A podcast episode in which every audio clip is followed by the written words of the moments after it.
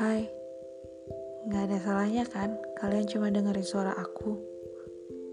Setidaknya, apa yang aku pikirkan, apa yang aku rasakan, bisa aku sampaikan dan aku ungkapkan.